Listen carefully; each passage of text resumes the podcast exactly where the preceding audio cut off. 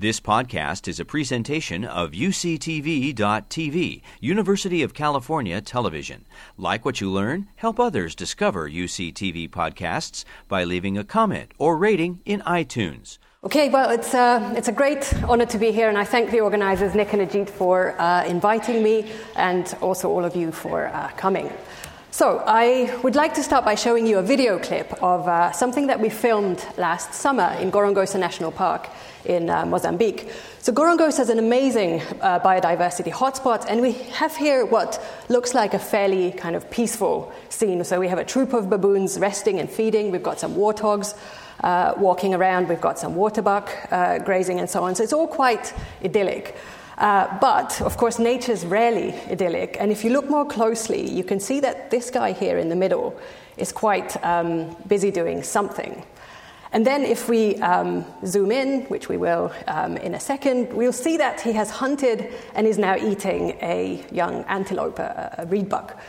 But unlike a lion with a killer bite, this baboon is eating the antelope while it's um, still alive, which you could argue is not particularly sensible, given that it means that the antelope still has um, a chance to escape, which, as, as, you'll see in a second, it's still um, very much trying to do um, at this point. So for us, uh, I think this really is quite a um, sort of gruesome scene, but at the same time, it does raise some very interesting questions that we can ask about what might be going on in that uh, baboon's head. And some of those questions actually hark back to what Nick was talking about in his introduction. So, for example, does this baboon know that the antelope is still alive? Does the baboon know that the fact that the antelope is moving is a sign that it's still alive? Does the baboon know that it can kill the antelope? Um, and does it know what it needs to do to kill the antelope? And that once it has killed it, the antelope will remain dead? Um, does the baboon know that it itself will die one day, and so will other, uh, all other baboons and all other antelopes, and so on? Um, and then finally, you might have noticed in that video um, the antelope's mother standing to one side. So another question could uh, be, I think, will the antelope's mother grieve um, for her calf? So I, I, can't promise to be able to answer most or even any of these questions, uh, but what I will um, try to do in this talk is to first survey what kinds of responses have been recorded among non-human animals um, to dead individuals, and what, what these responses might tell us about um, uh, the kind of underlying death-related concepts um, in these animals. Um, and then at the end, I will also briefly consider grief specifically, um, as well as what implications a better understanding of these phenomena might have for animal welfare. So, um, on this graphical summary, what I tried to do was to put together um, uh, to give you an idea, basically, of the orders of mammals, so the taxonomic orders of mammals from which we have published scientific reports uh, on responses to death. And I think one of the things that quickly pops out is that these reports cover quite a broad uh, taxonomic uh, spread, although some orders are represented by just one or a few um, species. And that, of course, doesn't mean that uh, mammals in other orders don't respond to the dead. It's just that we don't have yet have good kind of published um, uh, reports on them. So, for example, we don't really know a great deal about how bats or aardvarks or kangaroos um, respond to the dead, although for at least some of these kind of missing pieces, we do have some um, anecdotal uh, evidence that, that exists, um, just not scientifically published yet. So, we'll come back to this figure later when we look at what specific ways uh, there are of animals' responses uh, or animals' treatment of the dead. But first, what I want to do now is to quickly tell you about three chimpanzee uh, case uh, reports that we observed at our um, field research site, which is coordinated by Kyoto University um, and which is located in uh, Bossou in Guinea, West Africa. And they're each kind of incredibly striking cases, I think, things you see, you know, once you see them, you don't easily forget them. All three cases involved young individuals, young infants, so Jokro, uh, Jimato, and Veve, um, each of whom died of a suspected respiratory illness before they turned um, three years old. Uh, and these dead infants, they weren't abandoned by the mothers, but they continued to be carried and to be looked after, to be groomed and protected, uh, much like live animals of this age uh, would be by their mothers. And over the course of the carrying, uh, all three infants uh, mummified, and, and the, the length of the carrying was really extraordinary. So, in the first case, uh, carrying continued for more than 27 days, in the second case, for 68 days, um, and then in the third case, for 19 days. And it's extraordinary for many reasons, but one of the reasons is that this length of carrying really amazing because the, the, you know, the, the, the infants had to be carried in ways that no uh, live infant ever is because they, you know, they could no longer hold on to their, their mother and they could, they could, no longer cling, so they really encumbered the mothers. They had to be carried um, in, in uh, unusual ways. So, for example, between, uh, sorry, by, by, grasping a limb between the neck and the shoulder, which is what you see in these images here when, when the mothers were walking, or by climbing and then, um, sorry, when climbing, holding the body between the thigh and the belly, the so called um, thigh pocket in the chimpanzee, that's what you see in this image, or even by dangling uh, just by the foot when, when resting in the trees. And the mothers um, also continued to groom the bodies and they swatted flies from them. Uh, you're seeing that in that, in that video. Um, and the grooming in particular, um, I think you can interpret in different ways, I guess. So you could, for example, argue that the mothers, these mothers don't know that their infants are dead and they continue to treat them as alive, or that they do know that the infants are not alive, uh, not alive, but they choose to keep them uh, clean anyway. Um, and then group mates, other than the mother, also showed um, a lot of interest in the body. So we saw a number of different responses uh, from these individuals. They ranged from investigatory behaviors like smelling and touching and inspecting, or lifting limbs and dropping them, to, uh, to dragging and pulling and playing with the, with the corpses, but also to caretaking and attendance. So, this, for example, here is, the, is this dead infant's uh, grandmother who sat by the corpse while the mother was off um, feeding, and she groomed it and she swatted flies, um, flies from it. And the mothers were generally quite tolerant to these behaviors, even if it meant relinquishing possession of the corpses temporarily. So you see this one particular mother here, and there's the corpse left behind. And this is a juvenile that comes in uh, quite cautiously, picks up uh, the corpse, and, and, carries it off. And you see the mother initially, she turns around, she sort of gets up as if she was making to go uh, to get the uh, corpse back, but eventually she just sort of lets, um, lets the juvenile run off with it um, and play. And again, this is not too dissimilar to uh, what a live infant of this age would be allowed to do. Two year olds do still travel with the mother at all times. But when the group is stationary, the mothers do allow these infants to, um, to wander off um, and, and play with others in, in the group.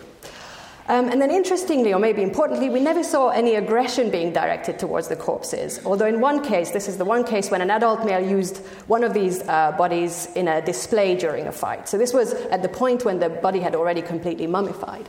But even here, uh, I think this seemed like rather kind of gentle handling of the corpse. He's not tearing it to pieces, he's not sort of flinging it around, but actually sort of quite softly just pulls it along the ground um, and then gently switches hands when, um, when he turns around. Um, and just lastly, I want to show a clip that illustrates a kind of combination of different responses. So, here, first of all, we've got um, an infant uh, playing with the corpse, and I think he's sort of veering between fear and curiosity, really, um, until it seems like curiosity gets the, the better of him. And so this is the dead infant's mother, and this is the live, so this infant's uh, mother. And, and if you watch carefully, you'll see that that live um, infant's mother is also peering at, at the body with curiosity. But then she, uh, in, in, a, in a moment, she'll, see, she'll show what might be seen as a sort of aversion to the corpse.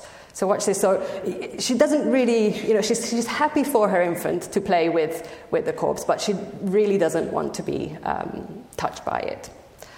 So, you know, having said that, this was really the only time when we saw any, any individual respond in this way.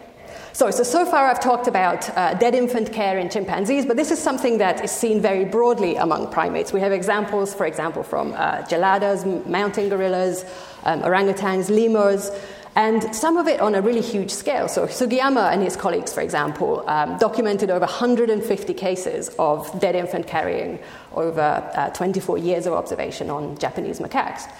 And in each case, really, the theme is the same. Uh, the mothers continue to show maternal behavior um, toward their dead infants.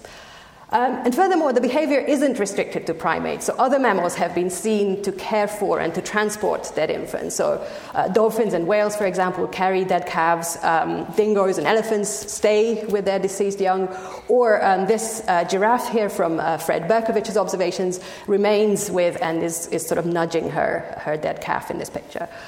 So, and, and, the behavior itself is generally um, explained in terms of the persistence of this extremely strong um, mother infant bond um, in these species. It's particularly strong in mammals, where uh, the mother really invests a huge amount into each of her offspring. And then, if we also add in uh, non infant deaths, so older individuals, there too we have some of the same responses that we, see for inf- that we saw for infants, so caretaking, like grooming, uh, then inspection and attendance by the body, but also things that indicate maybe more negative or, con- or sort of conflicted psychological states, such as alarm calling or, um, or, or aggression, and even cannibalism and, and sexual behavior in some cases. And I think there are some more kind of nuanced uh, response classes as well, but the majority really do, um, the majority which are reported in, these, in, these, in this large collection of papers, which I'm going to make use of next, can be classed into uh, one or uh, other of these kind of broad uh, categories. So then on the next slide, I'm going to try to show you graphically how these different responses are distributed among the, the mammalian orders and species that we saw um, at the beginning. So for example, in chimpanzees, other authors have reported aggression towards corpses, including those of, of infants, um, and even cannibalism. Um, and then in other species as well, we see quite a sort of broad um, spectrum of, of uh, responses from caretaking to, uh, to, to, sexual behavior. Uh, but I should say that, so some of these descriptions, I think, are more complete than, than others. And obviously, for some orders, we have information on the treatment only of dead infants, but not of dead adults, or vice versa. So I think this is maybe best seen as really just a snapshot of our current um, knowledge, very much just an emerging uh, picture. But it does mean that I think le- we can say that at least these responses are present in these different um, orders and species. So then the important question of, of what drives these different responses, what might determine when individuals respond with caretaking and when with aggression or alarm. Um, and uh, several people here have um, uh, discussed interesting potential ideas. So, for example, a death where the cause is clear, so, so let's say a predator attack, may lead to less, say, uh, alarm calling than, um, than, a ca- than, a case where the cause is unclear, so like a, an opaque illness, for example. Then, uh, state of decomposition, so how much like a live animal uh, the corpse looks. It may be that less decomposed corpses elicit more kind of normal or, or stronger reactions. Then, the diseased um, social, the, deceased social status, um, so, uh, an alpha male, a dead alpha male would generate more interest than a, than a more peripheral male, or, um, or, or, an infant that's not yet socially, fully socially integrated. Also, the deceased social relationship to the, um, uh, to the individual. So, a mother will respond, probably will respond differently to her own dead offspring than to an unrelated groupmate. Uh, also, uh, Christoph Boesch interestingly suggests that groups that live in high predation uh, habitats have more frequent encounters with, and therefore a more kind of sophisticated knowledge um, of death.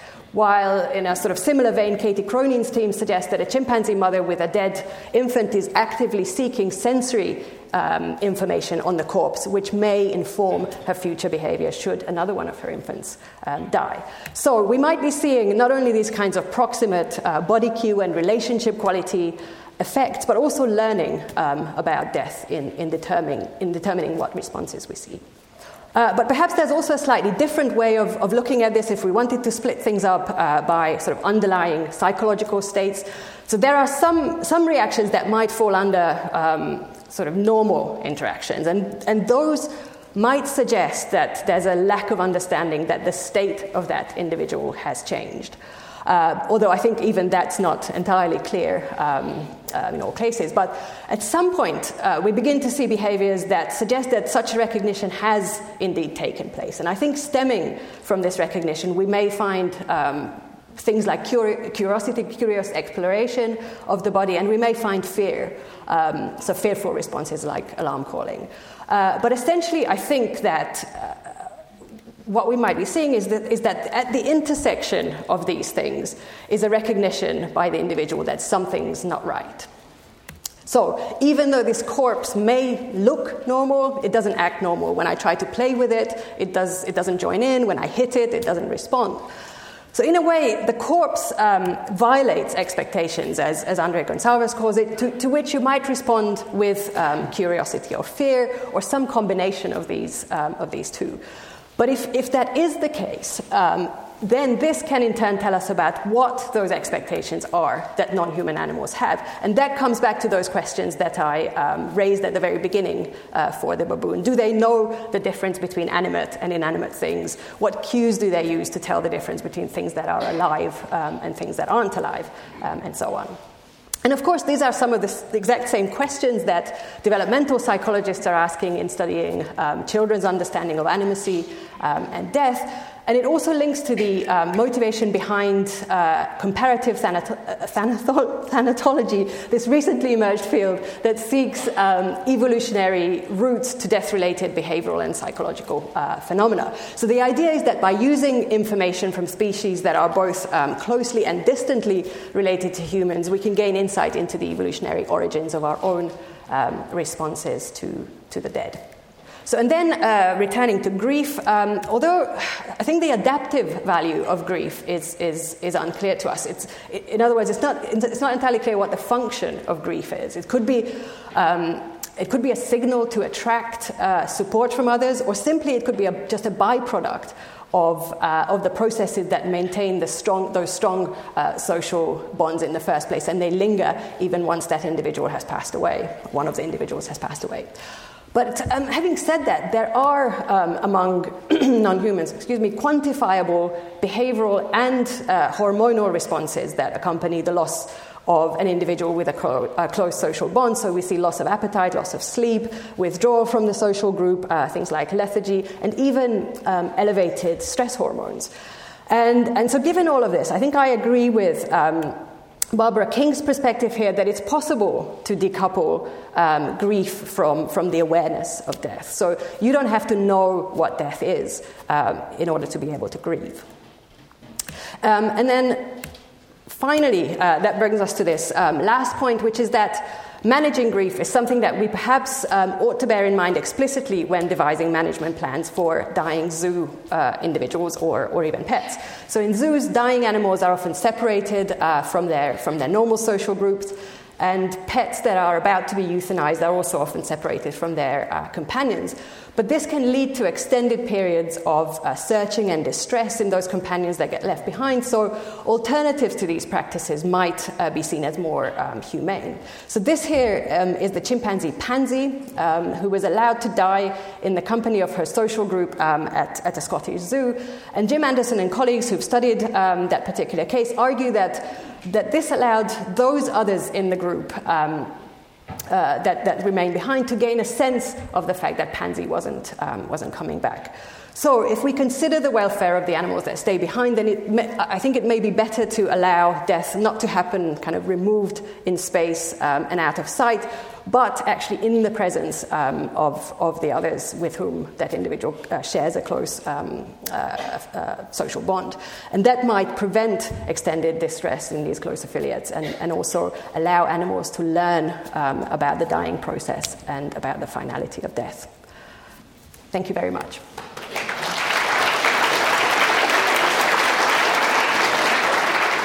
Thanks very much for the opportunity to come and talk with you today. I'm going to speak about our work on uh, how crows and other birds recognize and respond to their dead. The message is fairly simple from what we know at this point. I think um, that it mainly is an opportunity for them to learn uh, about sources of death and uh, places to avoid, and perhaps uh, other objects in the environment to avoid. So I see it as a real arena for learning. Before I get into the crows, I wanted to step back to the mammals for just a second and relate a uh, quite an interesting observation I had in Yellowstone National Park about four years ago um, to this day. And at this point, we were with a group of students looking at a wolf kill, trying to assess the landscape that might have contributed to this death. And it was an old female that had died. She'd been killed about two weeks earlier. And uh, the, the death scene was one of a large cleft boulder. The female had backed into that. It was a bison that had been killed by a pack of wolves. And uh, we were measuring the aspects of the terrain and the, the situation. There was a lot of still blood stained on the rock and the bones of the dead female bison on the ground. And as we were busying ourselves, we heard a roar of hooves come over the ridge, and a whole herd of about three dozen bison displaced us from that scene. And uh, we felt pretty, pretty bad for having been there and, and, and interrupted this situation. But the thing that was impressive was that these bison, after they pushed us away, they all smelled the bones, much as we heard with other mammals, and then each one individually walked through this cleft in the rock, right where the female had been killed, and passed through and then went on their way. They, they were there for about an hour in total. And that's very different than we see with the response to when a crow finds a dead, uh, dead animal. So, what you see in this video are the responses of crows uh, to finding a dead bird that we placed on the ground right below that telephone pole. They come in, they're very noisy, they gather, and they, they might last for 15 or 20 minutes before they move on out of the area. And this is a widespread response that's been seen in other uh, members of this family, the Corvidae. Uh, that includes things like magpies, uh, which have been seen to even bring tufts of uh, grass into a dead magpie, or scrub jays. There's been a lot of work on scrub jays just north of us here, and, and also ravens gathering around the dead. So let me introduce you to this family of birds briefly. They're birds that are familiar to most of us. They live close by with us. They include the ravens and crows, magpies, jays, nutcrackers. And they, they uh, live around the world in all the continents except Antarctica. And almost all of these species have had some sort of interaction, uh, as I described, with the crows to finding the dead. So, some aspects of this group, they're long lived, they're typically social, they have uh, long lasting partnerships with their mates and, and sometimes extended family groups.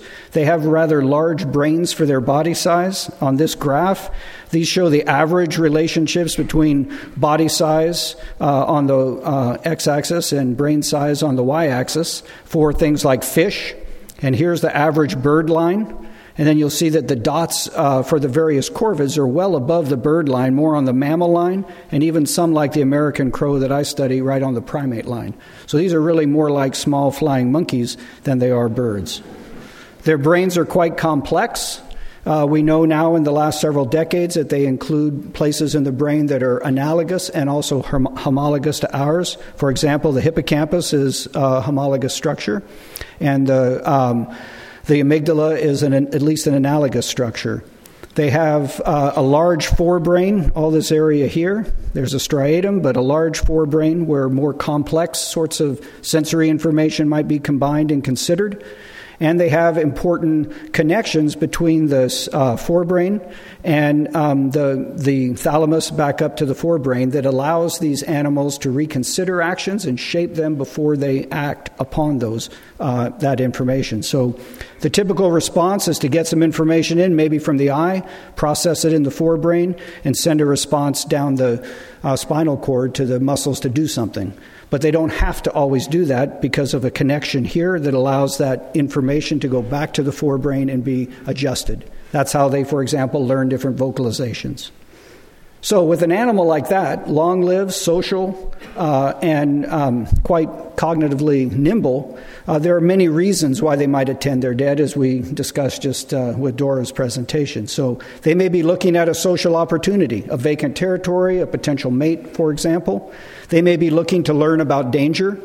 Uh, they may be um, looking at, at other aspects of that scene to learn what caused the, the death, what sort of expectation in the future uh, that area may hold for danger and, and things like that.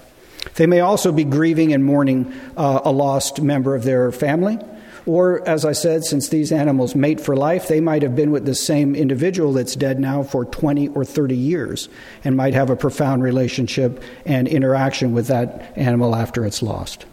So, we have tried to investigate this uh, response by doing experiments. And what we do is we uh, basically prepare taxidermy mounts of individual crows and, and, and, have them in kind of a dead status, and then we place those out and see the response of wild birds to those, um, to those mounts. And this is a general description, basically, of what we do. There's some sort of a conditioning phase where we get animals used to coming to an area. Then we present them with some uh, stimulus Uh, that could be a dead crow or, or a hawk, for example, just to see the response. And then we measure their response after they've encountered that. And during this time, we've been feeding them at a spot so we know they reliably come in. They're using that spot to gain food. And we can look for a change in their behavior, maybe how long it takes for them to approach that food after they've seen a dead bird there. So, what we found, and this is work I should say that uh, my PhD student, Kaeli Swift, and I have been engaged in, and Kaeli's continuing this work now, but these are some of the early findings that she uh, discovered. First off, in terms of how many gatherings occur around these dead uh, crows, about 60% of all the, the crows we put out had a large mob form around them. And that's similar to what you would see if a hawk was present, uh, which is a known danger. And it's not as often uh, as you would see if a hawk had a dead crow in its grip, for example. That almost always elicits this sort of response. So, from this, comparing to um, more controlled situations where just a person is there feeding uh, or uh, just food is provided, suggests that this is some sort of response to danger for sure. And we know that uh, the individuals are learning something about being in this dangerous place uh, because their approach to the food is quite different after a danger has been seen versus uh, not been seen. So here you just see the amount of time uh, pre and post exposure to a stimulus. Uh, in this case, the stimulus is just food or a person, nothing dangerous, no difference. And if the, if the stimulus is a hawk or a dead crow, much longer time to approach that food after seeing that that. And this, this uh, kind of narrows that response because actually, in some cases, the birds were refused to come down to food at a place they had seen a dead crow for up to six to eight weeks. And this is different uh, also depending upon uh, whether it's a crow or a pigeon that they see. So they're very sensitive to the type of stimulus. They avoid places after seeing a dead crow, uh, even though they had been feeding there before. But if a dead pigeon is placed there, there's no real response, no difference.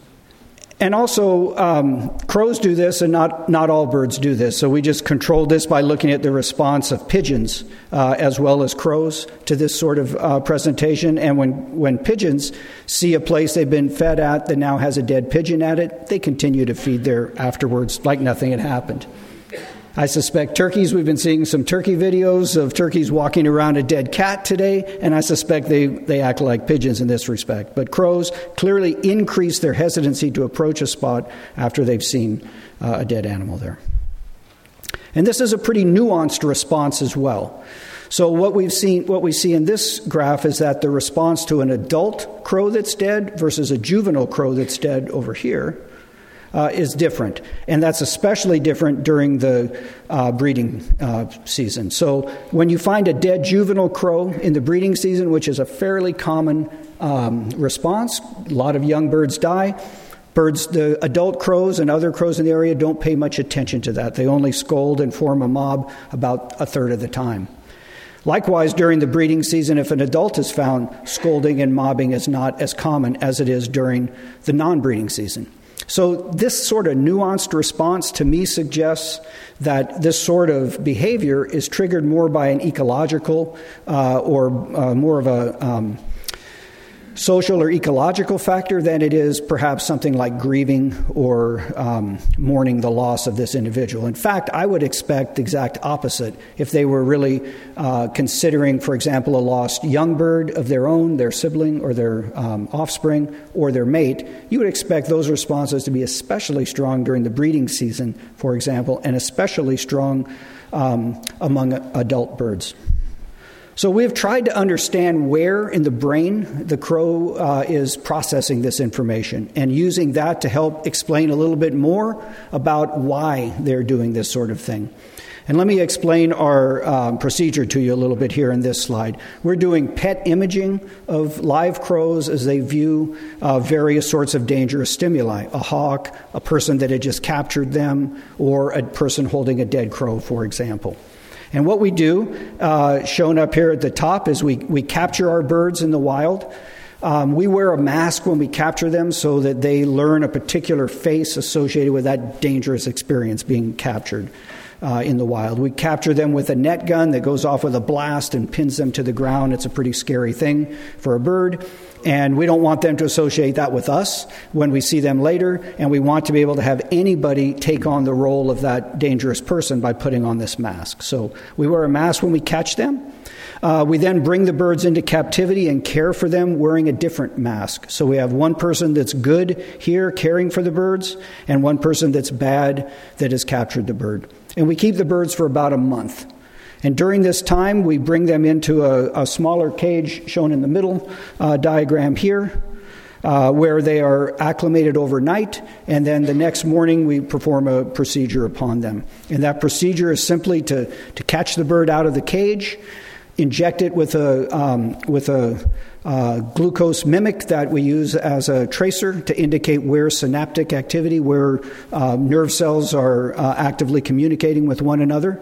And um, we then put them back in that cage after they've been given the shot of glucose in their belly. And then we show them something. We let them, while they're awake, look out and observe perhaps uh, just a person in the room that they've never seen. They could observe the person that caught them, or the person that cared for them, or a person holding a dead crow, or a hawk, or nothing at all. And then uh, during that 20 minutes or so, we continue to let them see that person on and off and we then anesthetize them. And this tracer with the PET imaging allows us to basically step back in time while they're anesthetized and see where in the brain uh, that tracer has accumulated during the time when they were actually looking at that stimulus we gave them. So, this way we can keep them still, get a nice image, and uh, see what's going on in their brain. Then wake them up, let them rest for a day, let the tracer, the radioactive tracer, clear, and they can be released back to the wild. So, for example, here's uh, what a crow would see if it was sitting in our cage, m- uh, metabolizing that glucose we gave it, and looking out and seeing a person it had never seen before holding a dead crow. The images we get of their brain are, are striking. They show uh, relative activity by how bright uh, the areas are here. This is the, um, the, the, glucose fluorescing, basically, in the tomography.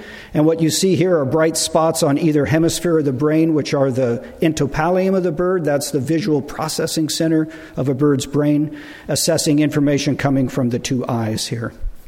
I'm going to show you a set of graphs that look somewhat like this figures that basically show MRIs in gray to show you the structure of the bird's brain, and then the red areas indicate what parts of the brain were most activated in a given set of birds that saw one thing versus a set of birds that saw something quite different. And in this case, this shows the part of the brain, and this is the front part of the bird's brain that's activated when they saw a person in the room versus nobody else in the room. So, any kind of person in this case, there's a lot of um, higher higher order processing occurring in the forebrain of these birds as they consider that person, and also in the striatum as they possibly are making connections between that person and something that it had previously done. Now, if we look at them in response to basically how they see particular people, what we have on the top panel here is the response of birds when they looked out and they saw uh, the person that had previously captured them, so a dangerous person. And they're recalling at this point uh, something about that person. They already know that he was dangerous, and now what we see activated most clearly, in addition to that frontal area that I showed previously, is their amygdala. So they're basically responding like other vertebrates do, with a strong response in the right hemisphere of their brain in the amygdala reason, region that indicates they're responding to a, a known danger, a, a learned danger, I should say. In contrast, when they see a person that they've never seen before and they're learning about that person's behavior because it's holding a dead crow, what is activated most strongly is the hippocampus in the bird. So, what, what we interpret is going on here is that these birds are acquiring information, they're learning about this, this dangerous person by its association with a dead crow, and in this case, they're recalling something already learned. We know something about the way information proceeds from the eyes up to the bird's brain. And I just show you this diagram uh, to point out the complexity with which this uh, information travels from the retina up through the basal ganglia and into the forebrain. Uh, and it's a, it's a rather simple picture, actually, when they're looking at um, a person that they've learned to be threatening as compared to the uh, to the situation when they're first assessing somebody that's potentially dangerous by, in, in fact, holding this dead crow. So here the hippocampus is involved as well as the forebrain and the visual processing centers. And in this case, it's mainly the forebrain and the visual processing centers interacting. So, all of these field experiments and laboratory experiments basically point me to one conclusion. When we show a crow, a dead uh, crow that's, that's not a familiar individual, that they're responding and learning about that situation. Perhaps the person associated with it or the place associated with that death. Quite, quite clear, I think, in this respect to me. But what else could we be missing? And to me, this is the more interesting uh, part of the work that we, we basically, I can only tell you, I don't know. Uh, but I hope to find out at some point.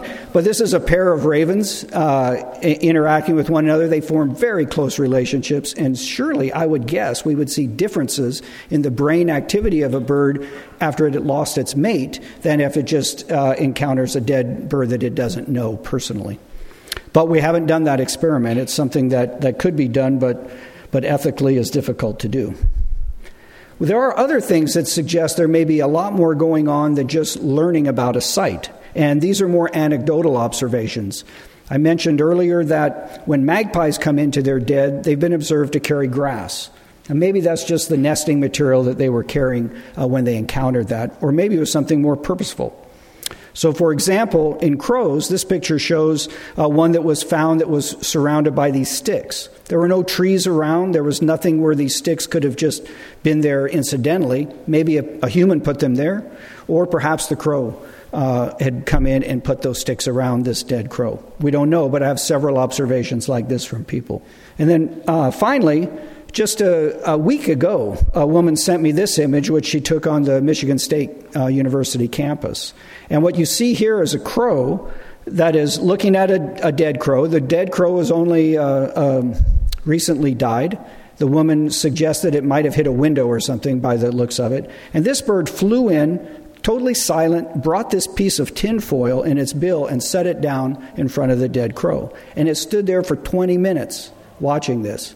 I have no idea if these are a mated pair or if, again, this was anything other than incidental, but it's curious to me that they didn't scold, the bird didn't scold, and didn't attract a crowd in like we regularly see.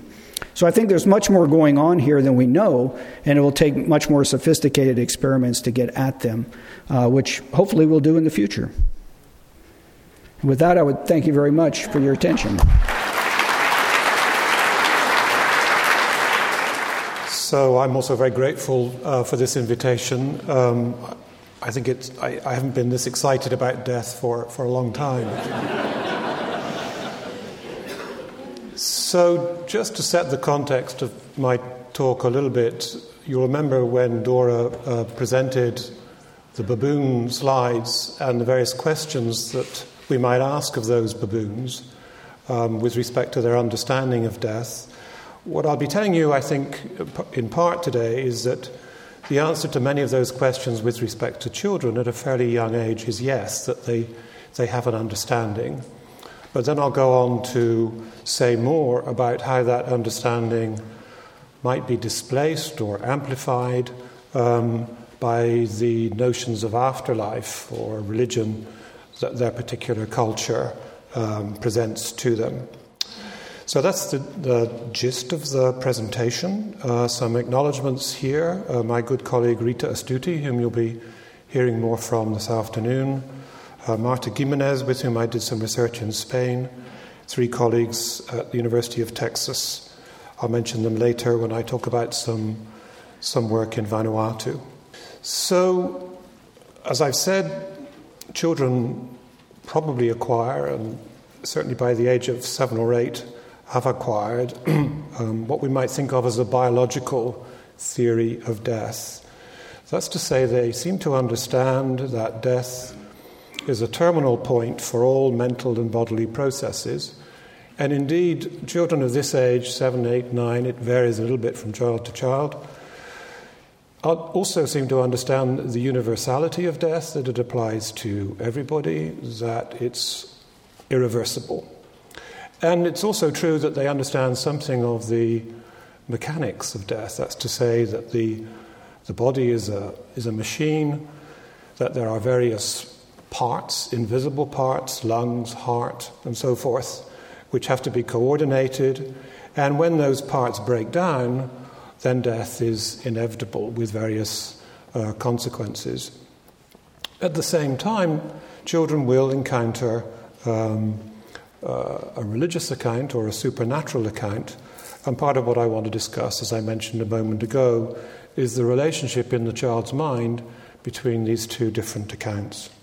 So, in order to explore that question of the relationship between the two accounts, we, that's to say, myself and Marta Gimenez, tested children um, of five years of age, sorry, seven years of age and 11 years of age in Spain.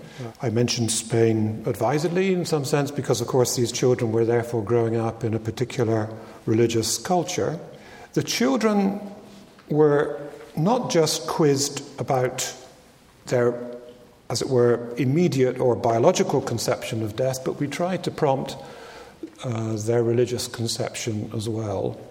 And we did this, therefore, in the context of two different stories one about the death of a grandparent, and at the end of the story, the, the, the grandchild is visited by a doctor, and the other also about the death of a grandparent, but in this story, the, the grandchild who's lost their grandparent is visited by a priest. So I'll just show you those two stories. As you can see toward the end here, the doctor came to talk to Juan about what had happened, and he said to Juan, Your grandfather is dead now.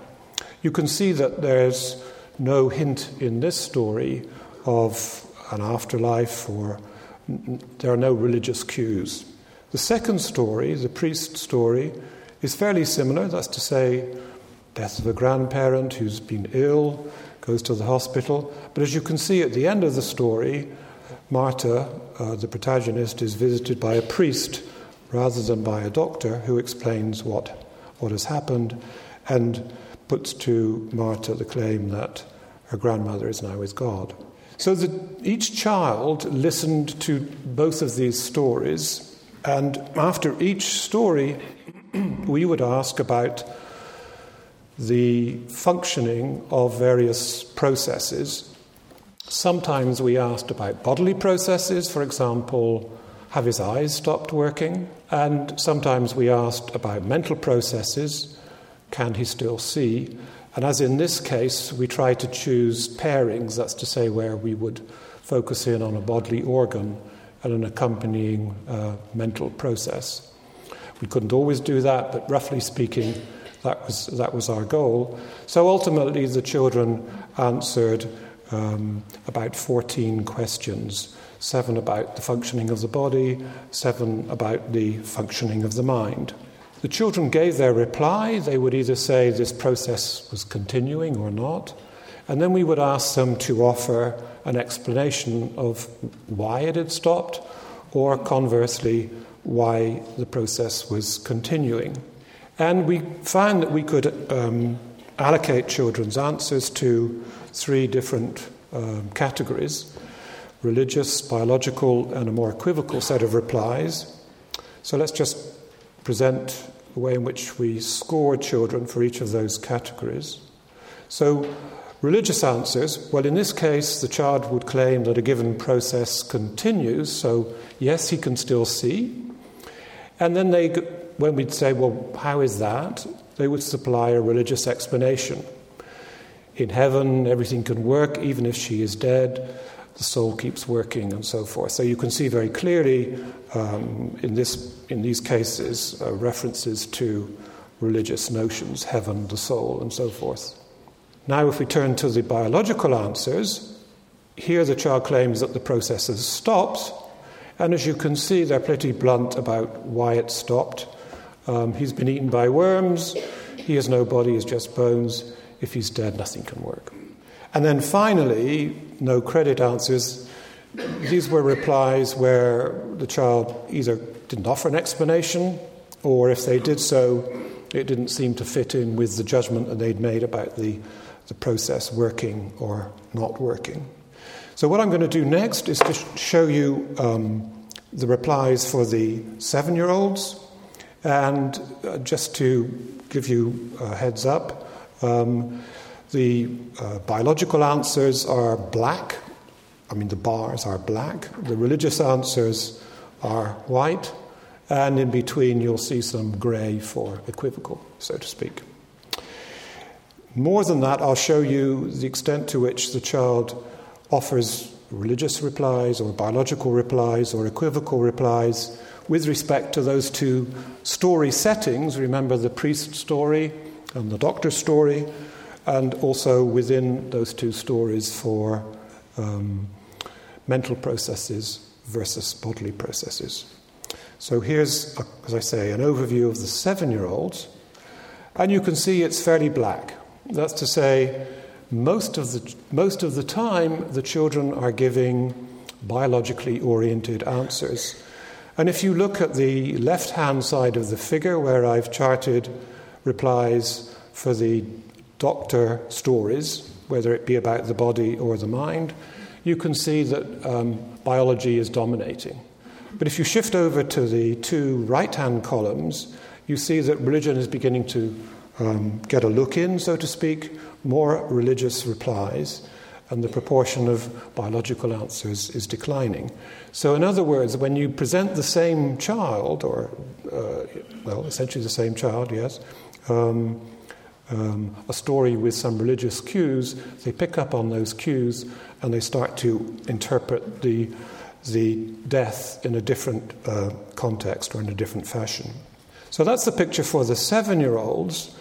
Now we can ask what we will, might find with the, um, with the older children, with the 11 year olds, and the extent to which um, biology might, so to speak, consolidate itself, or religion might consolidate itself, uh, or there might be some competition between these two modes.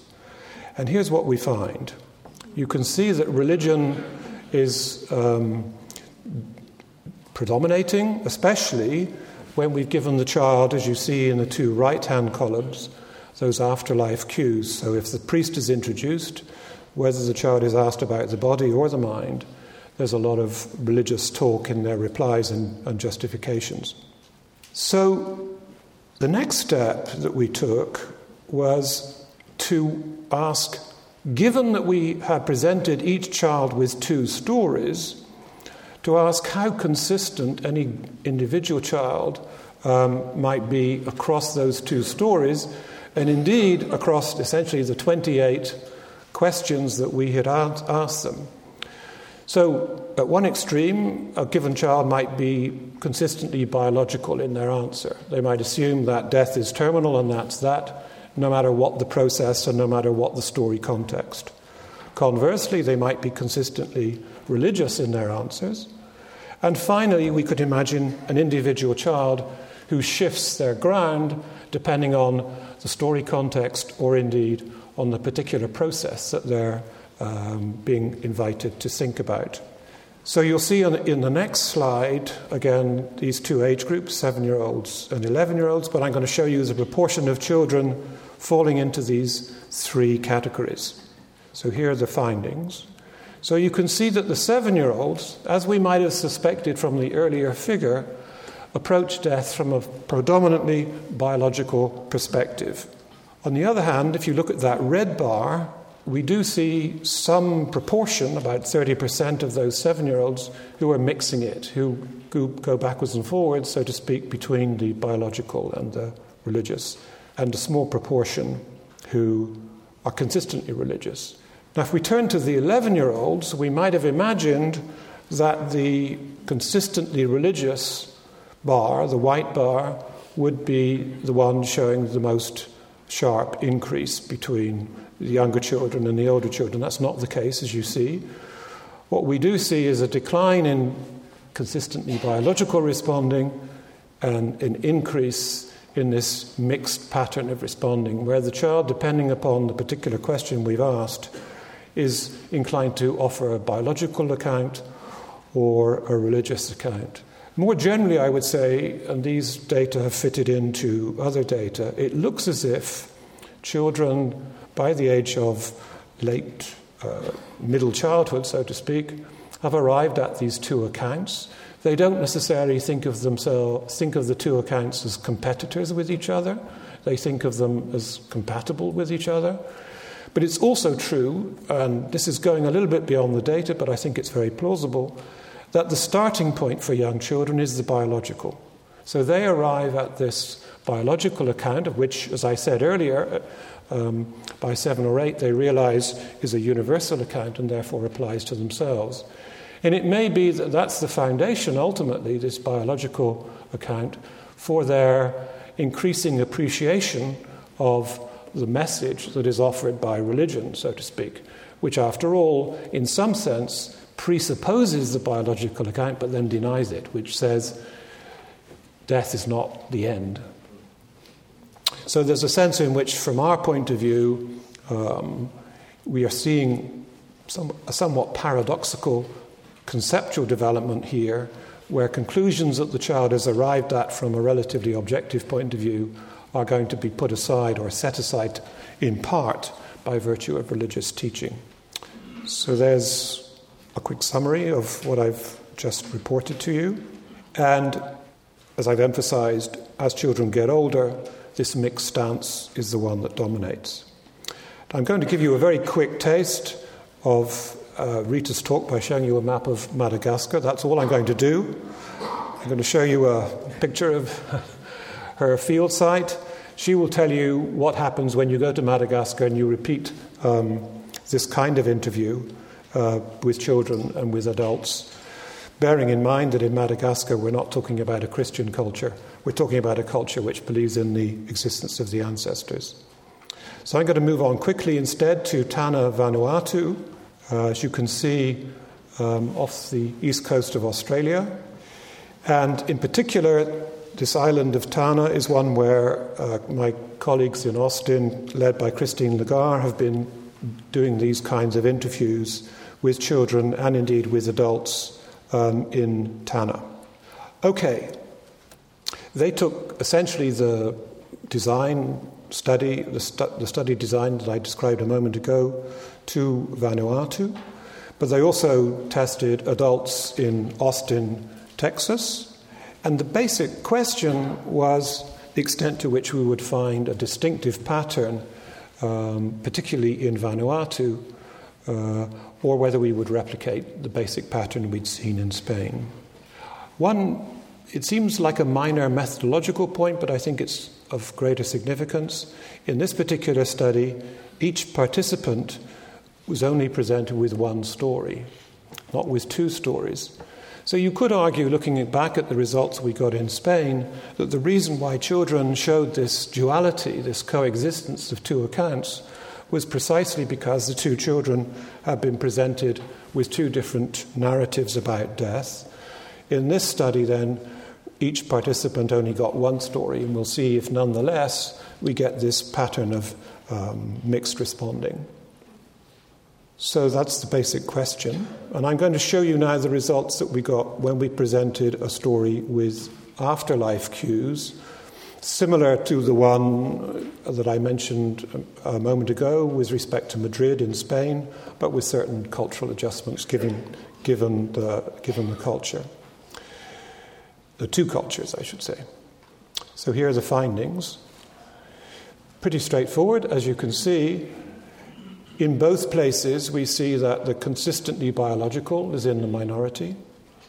In both places, we do see some uh, individuals who offer consistently religious responding, but the very clear result is this prevalence of mixed of a mixed stance or mixed responding, both in the United States and in Vanuatu.